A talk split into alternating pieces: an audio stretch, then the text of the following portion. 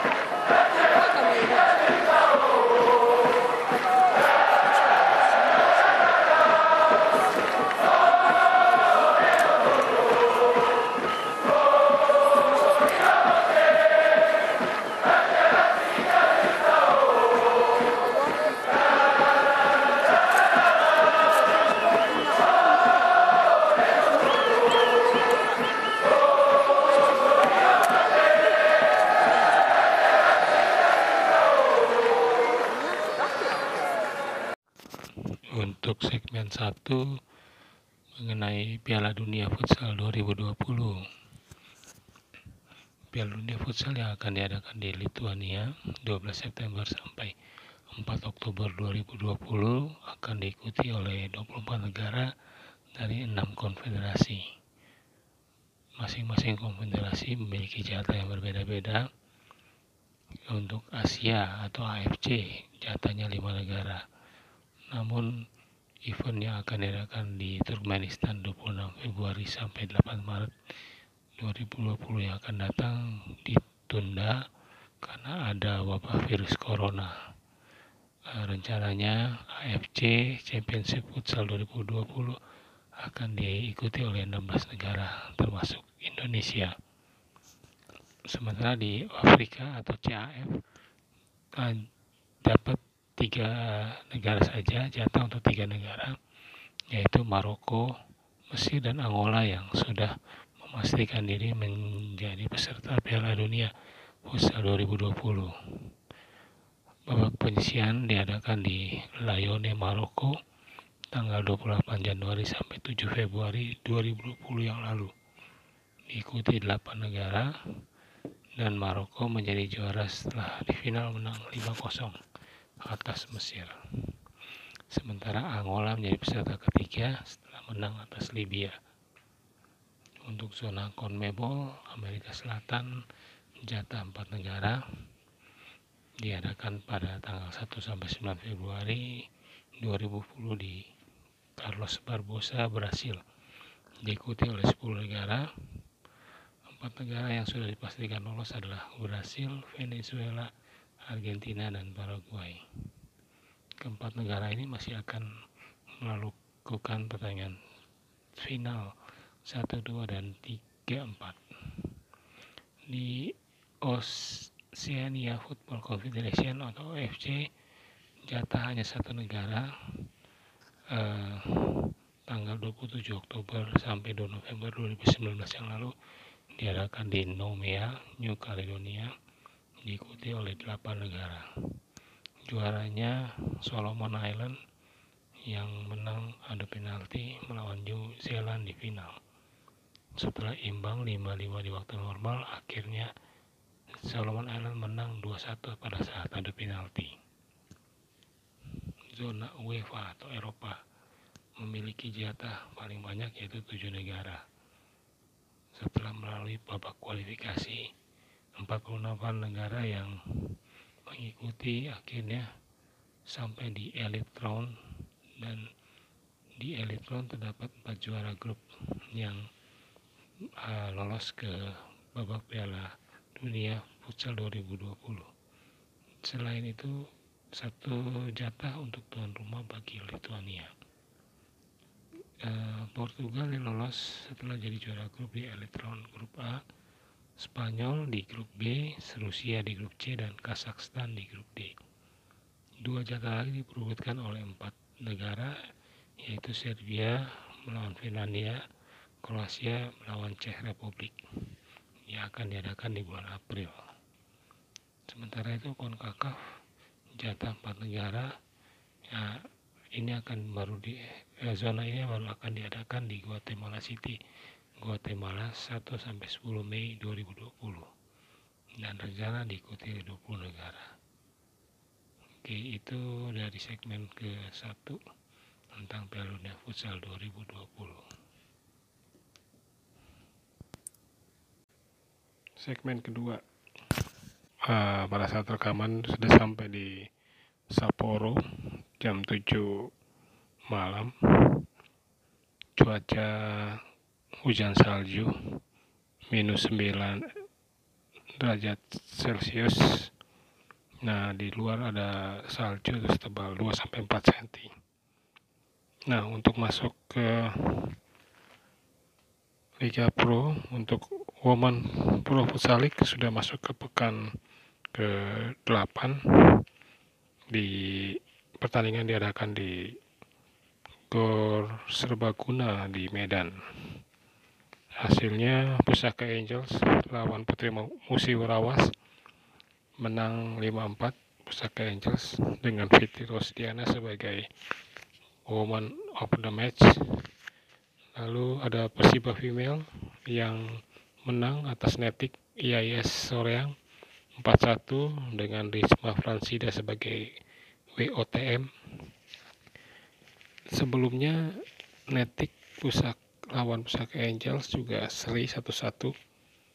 Ini berkat kegemilangan kiper Netik yaitu Debi Puspitarani.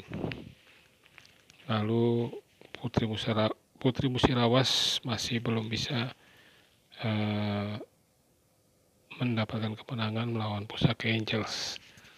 Kalah 1-3 dengan Bening Putri Pamili sebagai Woman of the Match dari Pusaka Angels.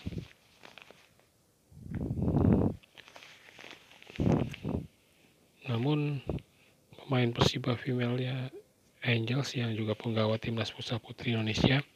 Dia Putri Apsari masih memimpin daftar top skor, sementara WPFL 2020 dengan nasahkan 8 gol. Uh, disusul 7 gol oleh Nisma Fransida dari Persiba Female Angels juga dan Fitria Hilda dari Kebumen Angels. Berikutnya ada Oktavianti Dwi Normalita dari Pansa FC Bantul dan Inayati Aliyah dari Kabupaten Angels dengan 6 gol. Dan Dinar Kartika Sari dari Persiba Female FC dengan 5 gol.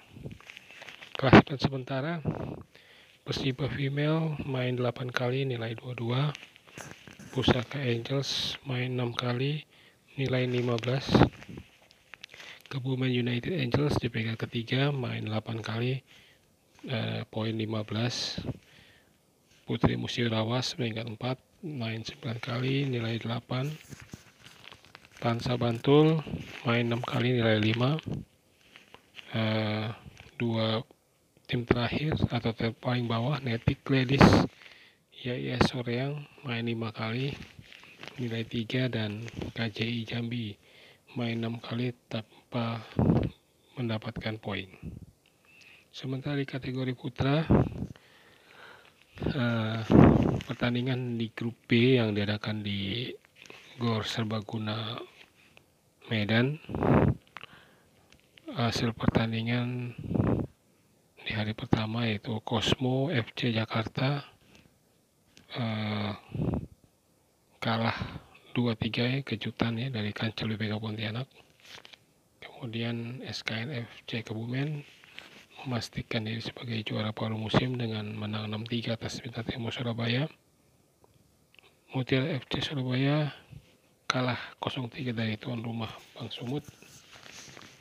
Uh, kemudian Red Manguni Minasa kalah tipis 2-3 dari IPC Pelindo 2 Jakarta dan di hari kedua tanggal 9 Februari SKN FC Kebumen kembali menang 2-1 atas Kancil BWK Pontianak. Lalu Red Manguni menilai poin pertama atau poin ketiga poin pertamanya setelah menang 6-3 lawan Bang Sumut. Lalu Cosmo FC Jakarta seri 4-4 lawan Bintang Timur Surabaya dan Mutiara FC kembali kalah 1-5 kali ini dari IPC Pelindo Jakarta. Klasmen akhir SKN nilai 24 peringkat 2 BTS nilai 16 peringkat 3 Cosmo dengan 14 poin peringkat 4 IPC 13 poin peringkat 5 Kancil BPK Pontianak 12 poin, peringkat ke-6 Bang Sumut dengan 7 poin, peringkat ke-7 Red Manguni dengan 4 poin, peringkat ke-8 Mutiara FC Surabaya dengan nilai 3.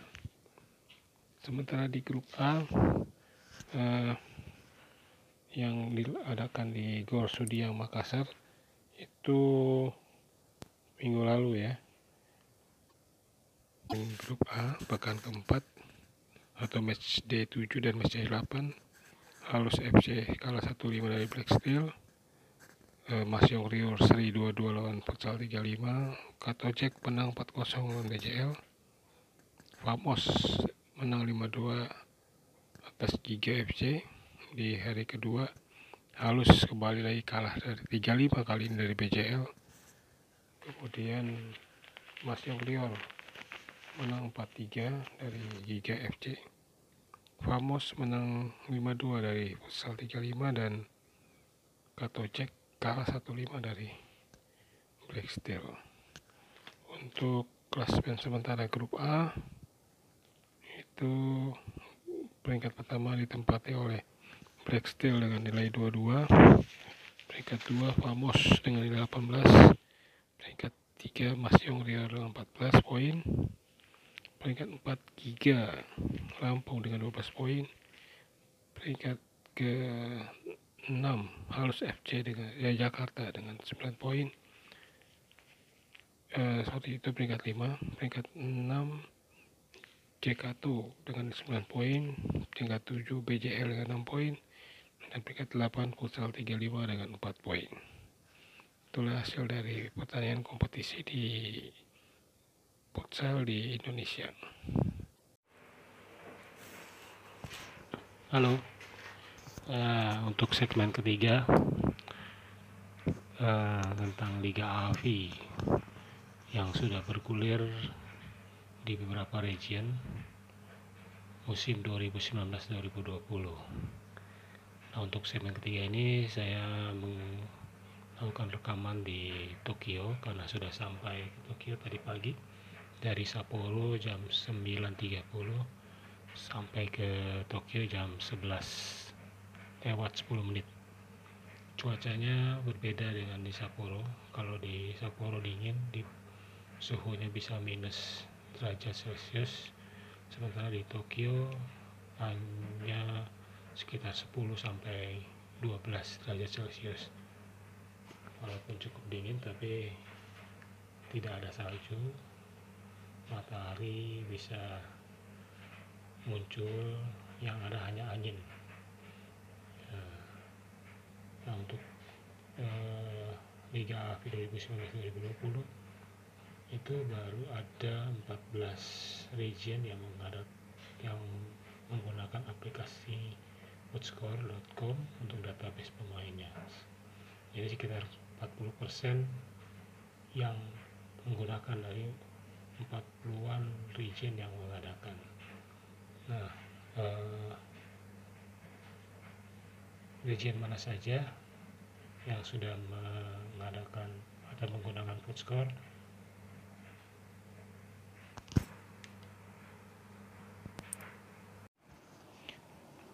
ya untuk uh, region mana saja yang sudah menggunakan fasilitas food store yaitu ada 14 region hmm, mulai dari Tangerang 1, Tangerang 2 dengan kategori U10, U13 dan U16 sementara di Tangerang 2 ada U, U3 lalu ada Bandung 2 dan Bandung 1, Bandung 2, Bandung 3 Bandung 1 kategori U16, Bandung 2 kategori U16, U10 dan U13, Bandung 3 kategori U16. Kemudian di daerah Sukabumi ada dua, Sukabumi 1 dan Sukabumi 2. Sukabumi 1 U13, U16 dan Putri, Sukabumi 2 U13 dan U16. Lalu di Serang ada kategori U10, U13 U16 tambahan luar api musim 16 ada juga Batam kategori U13 dan U16 sementara Jakarta baru Jakarta 3 dan Jakarta 5 yang sudah bergulir. Jakarta 3 ada U10 U13 dan U16 Jakarta 5 ada kategori U10 dan U13 nah kita coba lihat hasil dari pertandingan Liga AFI yang diadakan di region yang termasuk baru yaitu region Batam. Di region Batam ini ada 18 peserta untuk U13, ada 6 peserta, U16 ada 12 peserta. U13 itu ada ZAAP Futsal Academy, Mantang United, 12G Futsal Academy, Tunas Harapan Futsal Club, Sepatu FC, Spadu FC, dan RP 16. Sementara di U16 ada AXL, lalu RP 16, Nelson Selection FC, Sodi Pictures, Zap Futsal Academy, Mantang United, Ganbate Squad FC, Tunas Harapan Futsal Club, SKP FC, Ideal FC, Garuda FC Batam, dan Mix Team. Untuk U13 ini baru dua kali pertandingan dilaksanakan.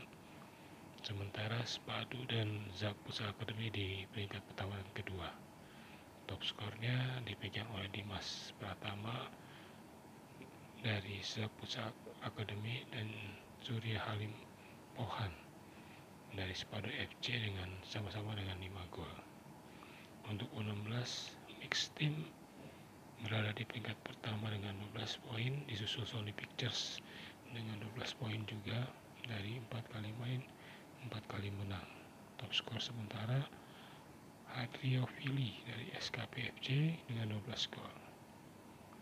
Nah itu contoh dari liga yang ada di Footscore. Ya, ini contohnya yang dari Batam. Kalaupun misalnya ingin lihat hasil pertandingan jadwal pertandingan dan klasmen sementara bisa lihat di footscore.com oke terima kasih untuk teman-teman sudah mendengarkan di segmen ketiga ini